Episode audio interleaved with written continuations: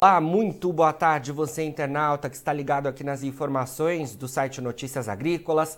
Estamos de volta com os nossos boletins e agora para fazer o nosso tradicional boletim de fechamento do mercado da soja. A gente também fala de alguma forma um pouco mais sobre outros grãos, sobre o milho e sobre o trigo. E para isso eu tenho agora aqui para conversar com a gente o Cristiano Palavro, que é diretor da Pátria Agronegócios.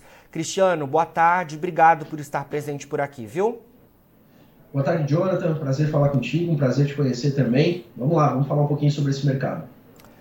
Vamos lá, Cristiano. Introduzindo então é, aí a sua primeira resposta, que é claro, quero saber como é que você viu a movimentação do mercado hoje. A gente teve uma sessão nesta quinta-feira marcada por volatilidade né, na Bolsa de Chicago é, para a soja. Primeir, os primeiros contratos ali da oleaginosa tiveram uma alta leve. A gente sabe que o maio está saindo de tela, né? E tivemos queda leve também nos contratos mais distantes. Queria saber de você é, análise né, desta quarta-feira para o mercado, é, a macroeconomia ainda pesando sobre o mercado da soja? Bom, sem dúvida. É, como você falou, tivemos um, dia aí de volatilidade hoje, né? A soja oscilou aí entre negativo e positivo ao longo do dia, fechando aí praticamente estável com os contratos mais curtos hoje lá em Chicago. Vejo sim um grande efeito da macroeconomia sobre esse mercado. Nós tivemos boa parte das bolsas, né, índices financeiros operando em queda hoje pelo mundo, especialmente nos Estados Unidos e no Oriente. E de fato esse cenário de risco, né, no cenário macroeconômico, no cenário financeiro, acaba pesando negativamente também sobre as commodities, né. Um detalhe importante é que a gente também teve uma volatilidade bastante significativa no mercado de derivados, né, o farelo operou grande parte do dia com quedas mais fortes, né, mas voltou a se aproximar da estabilidade ao final do dia. E de fato o mercado hoje precifica novamente uma oferta um pouco mais curta nos Estados Unidos no curto prazo e uma percepção de uma oferta maior no longo prazo, onde a gente vai somar aí as ofertas remanescentes do Brasil no segundo semestre com as ofertas de entrada da safra norte-americana. Mas, de fato, agora é o momento de a gente acompanhar de perto a demanda, principalmente, uma demanda que hoje se concentra totalmente no Brasil, devido ao grande diferencial de preços que temos hoje aqui pela soja brasileira em relação à soja norte-americana. Hoje tivemos né, a divulgação de todas as quintas-feiras das exportações americanas, que mostram realmente números fracos, né, e de fato não poderia ser diferente, porque a nossa soja é mais barata. O que preocupa não é tanto a safra velha né, americana, que já caminha para uma fase final de, de, de, negociações, mas principalmente a safra nova, que está com um volume de vendas muito, muito baixo nesse momento e coloca riscos aí para a formação dos preços lá em Chicago no avançar desse segundo semestre. É, de fato, as vendas semanais né, ali dos Estados Unidos vieram bem em linha com o mercado esperava, nada de surpreendente né, nesta quinta-feira. Bom, Cristiano, eu queria tentar é, analisar também um pouco à frente esse mercado, né? Ontem a gente teve uma sessão é, para a soja marcada por preços mais altos, né? Depois de quedas seguidas nos últimos dias que a gente vem acompanhando. Hoje a gente tem essa alta leve quase inexpressiva né, nos primeiros vencimentos, mas ainda assim é, é, é, uma alta, né? E queda nos contratos mais distantes. É, olhando o cenário positivo né, para o mercado, será que a gente pode ter uma continuidade disso nos próximos dias? Qual é a sua análise em relação à, à continuidade desse cenário? Olha, o que tem de positivo no mercado brasileiro hoje, que a gente pode ressaltar, é que os prêmios já estão se afastando das mínimas observadas neste ano, né, principalmente no começo de abril. A gente já teve altas aí para os embarques de junho, entre 50 a 60 centavos de dólar por bushel, neste vencimento, né, neste embarque, que já é um sinal importante para que a gente efetivamente comece a ver o mercado se estabilizando e saindo dessa onda baixista que dominou o mercado aí entre os meses de março e abril. Esse eu diria que é o sinal mais importante, o sinal mais positivo que a gente tem no mercado. Hoje os prêmios se mantiveram firmes novamente, mesmo com o Chicago estável, né? Uh, normalmente, quando Chicago cai forte, é, é, natural que os prêmios fiquem mais firmes, mas hoje, mesmo com Chicago não caindo, esses prêmios se mantiveram. Isso é um sinal importante para o produtor brasileiro. Na nossa visão, existe sim espaço para um mercado um pouco mais suportado daqui para frente. Ainda não há sinais de uma recuperação efetiva, uma recuperação muito significativa, mas já é um sinal importante para o produtor brasileiro que os prêmios pararam de cair e já se recuperam de suas mínimas. Quando a gente olha para a ponta Chicago, Jonathan, a grande preocupação é realmente esse começo bem favorável que a gente tem lá para a safra norte-americana. Nem todas as regiões têm condições extremamente boas para o plantio. Algumas áreas estão sendo plantadas sob condições bastante secas ainda, mas isso favorece né, um plantio mais rápido e que realmente os produtores consigam colocar em solo toda aquela previsão de plantio que eles têm.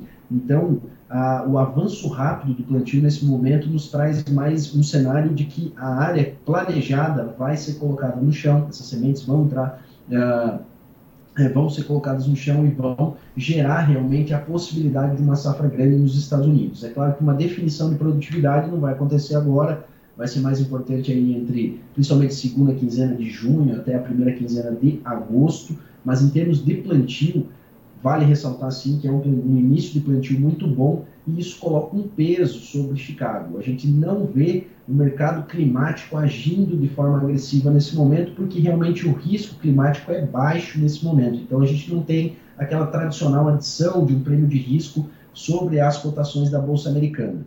Isso não quer dizer também que a safra americana está começando bem e tem sinais de que está garantida, longe disso, né? Nós temos muita coisa pela frente e a reversão do fenômeno Laninha para um El Ninho de alta intensidade nos preocupa bastante porque o histórico mostra que isso traz muita instabilidade para o clima e pode sim levar a um período mais seco na fase reprodutiva da soja, do milho, e isso seria aí um ponto positivo aos preços, né, colocando em risco a capacidade produtiva norte-americana.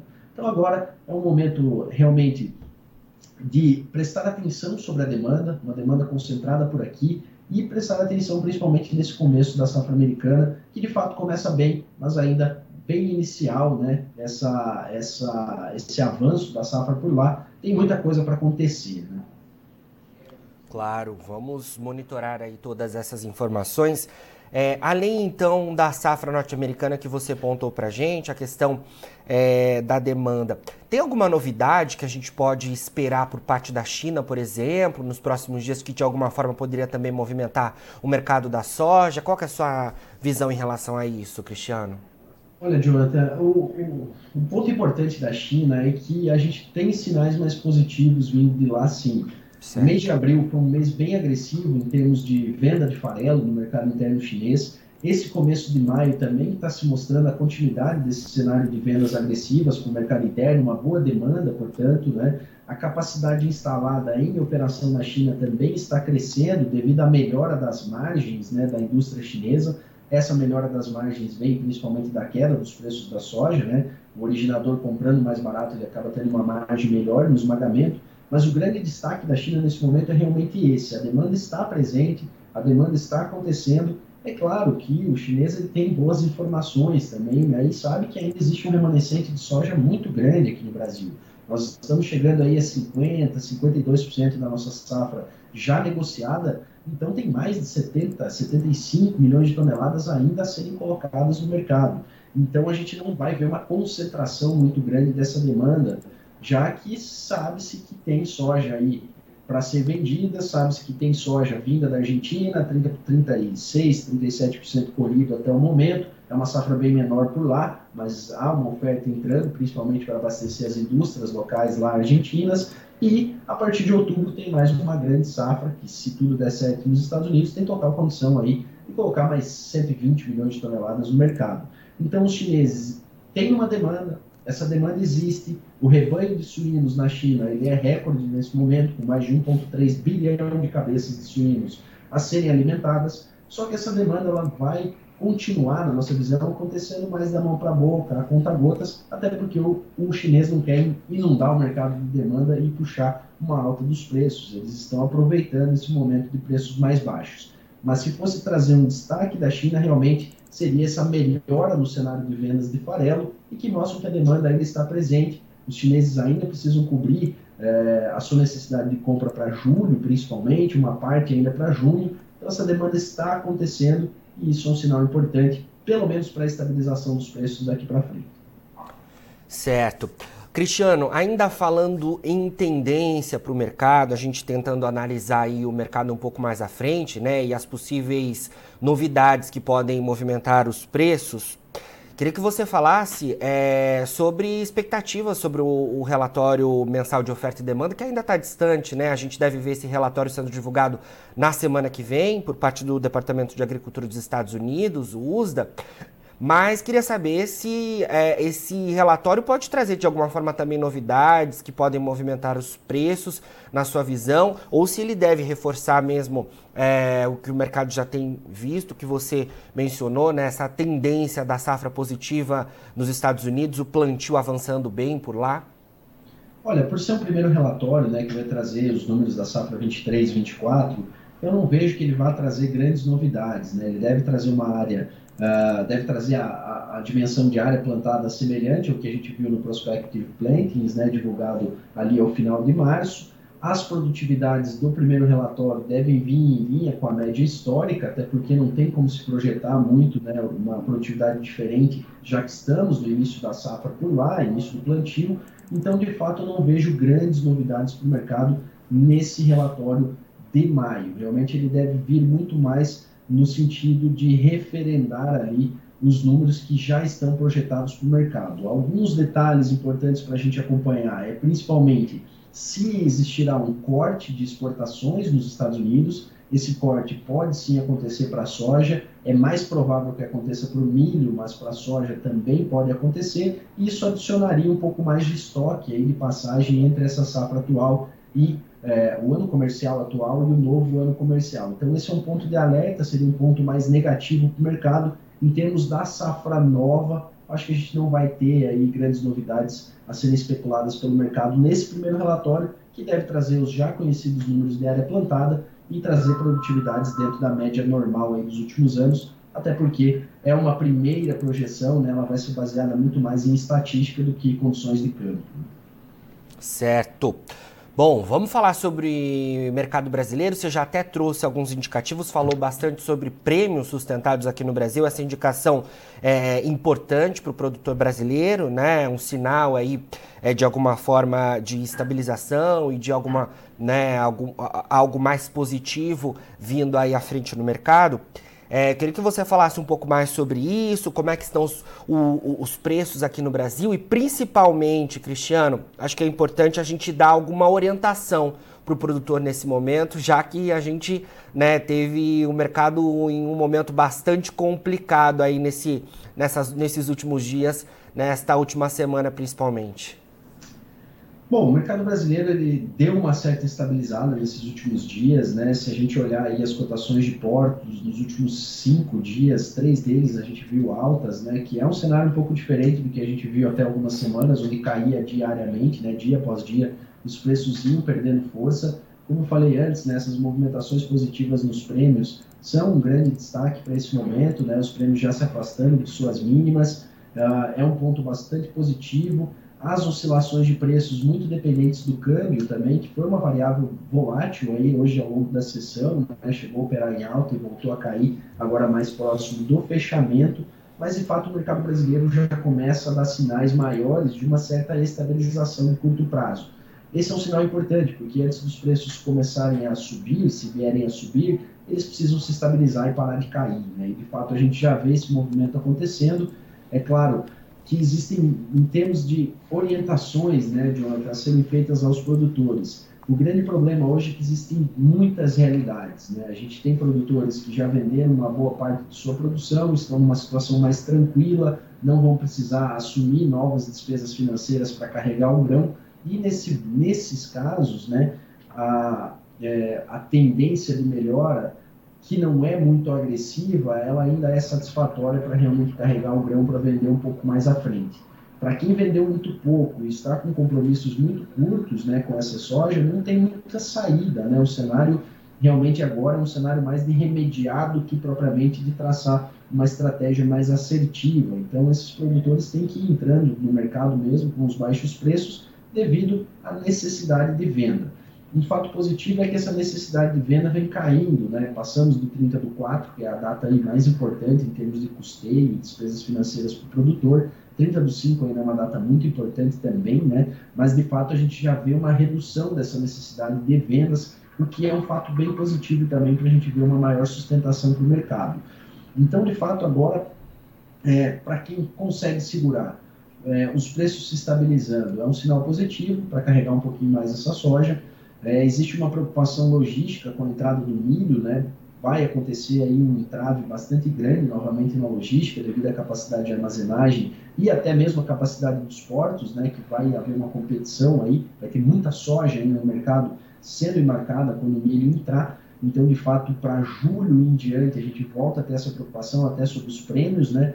Mas diria que de curto prazo aí, é, há um, esse cenário de estabilização traz sim uma possibilidade de uma leve recuperação dos preços daqui para frente. O problema é quem realmente não está com nada vendido e tem aí custos, está assumindo novos custos, né, a captação de crédito para carregar esse grão. Realmente, nesses casos, a situação é mais complicada, o produtor fica um pouco mais sem saída, porque hoje, mesmo com sinais de melhora, essas melhoras não são tão agressivas que justifiquem aí a captação de um dinheiro caro no mercado para carregar esse grão, junto com o custo do, do carrego né, da, da soja. Então, de fato, agora é, o produtor que não fez suas negociações lá atrás, ele vai ter que ir entrando no mercado é, à medida que pode fazer até essas entradas um pouco mais parceladas e trabalhando em lotes, porque realmente não há um cenário muito claro e certo pela frente e as melhoras que são esperadas não possivelmente não vão trazer mais os preços para onde o mercado estava em janeiro e fevereiro. Então não há muita saída para quem acabou não negociando muito grão lá para trás. E claro que agora, né, Jonathan, também é hora já de focar na safra 23-24. A gente tem aí é, preços até mais atrativos do que a gente tem para a soja disponível e nós temos custos muito mais atrativos do que o produtor encontrou na safra passada. Então, de fato, além de olhar o grão disponível, agora é hora já de antecipar-se no seu planejamento para 2023, 2024, até para não ficar nessa situação delicada que muitos produtores se encontram nesse momento. Com certeza, Cristiano.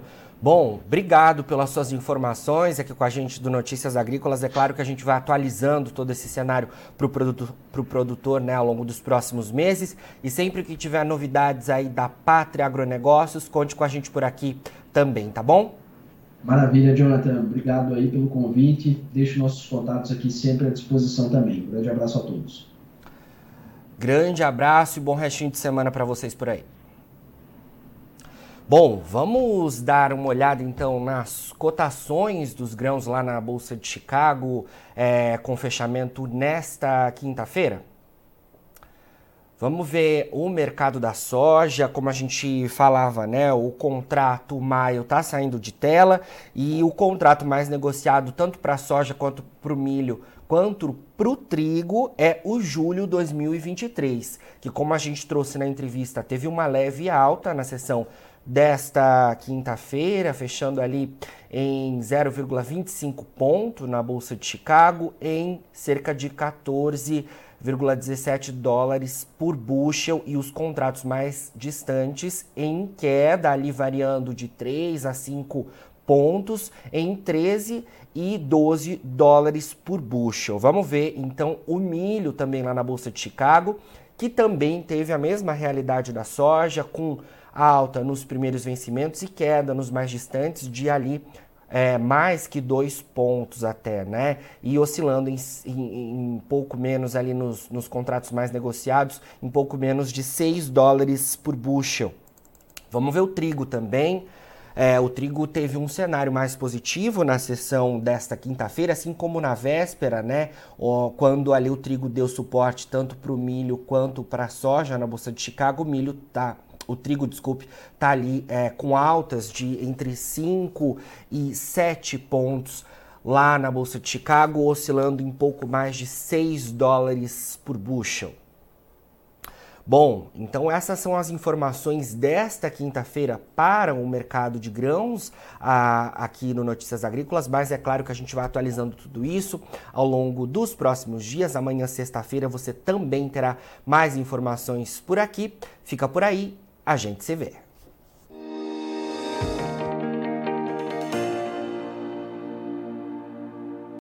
Participe das nossas mídias sociais no Facebook Notícias Agrícolas, no Instagram, arroba Notícias Agrícolas e em nosso Twitter, arroba Noteagri. E para assistir todos os vídeos, se inscreva no YouTube, na Twitch, no Notícias Agrícolas Oficial.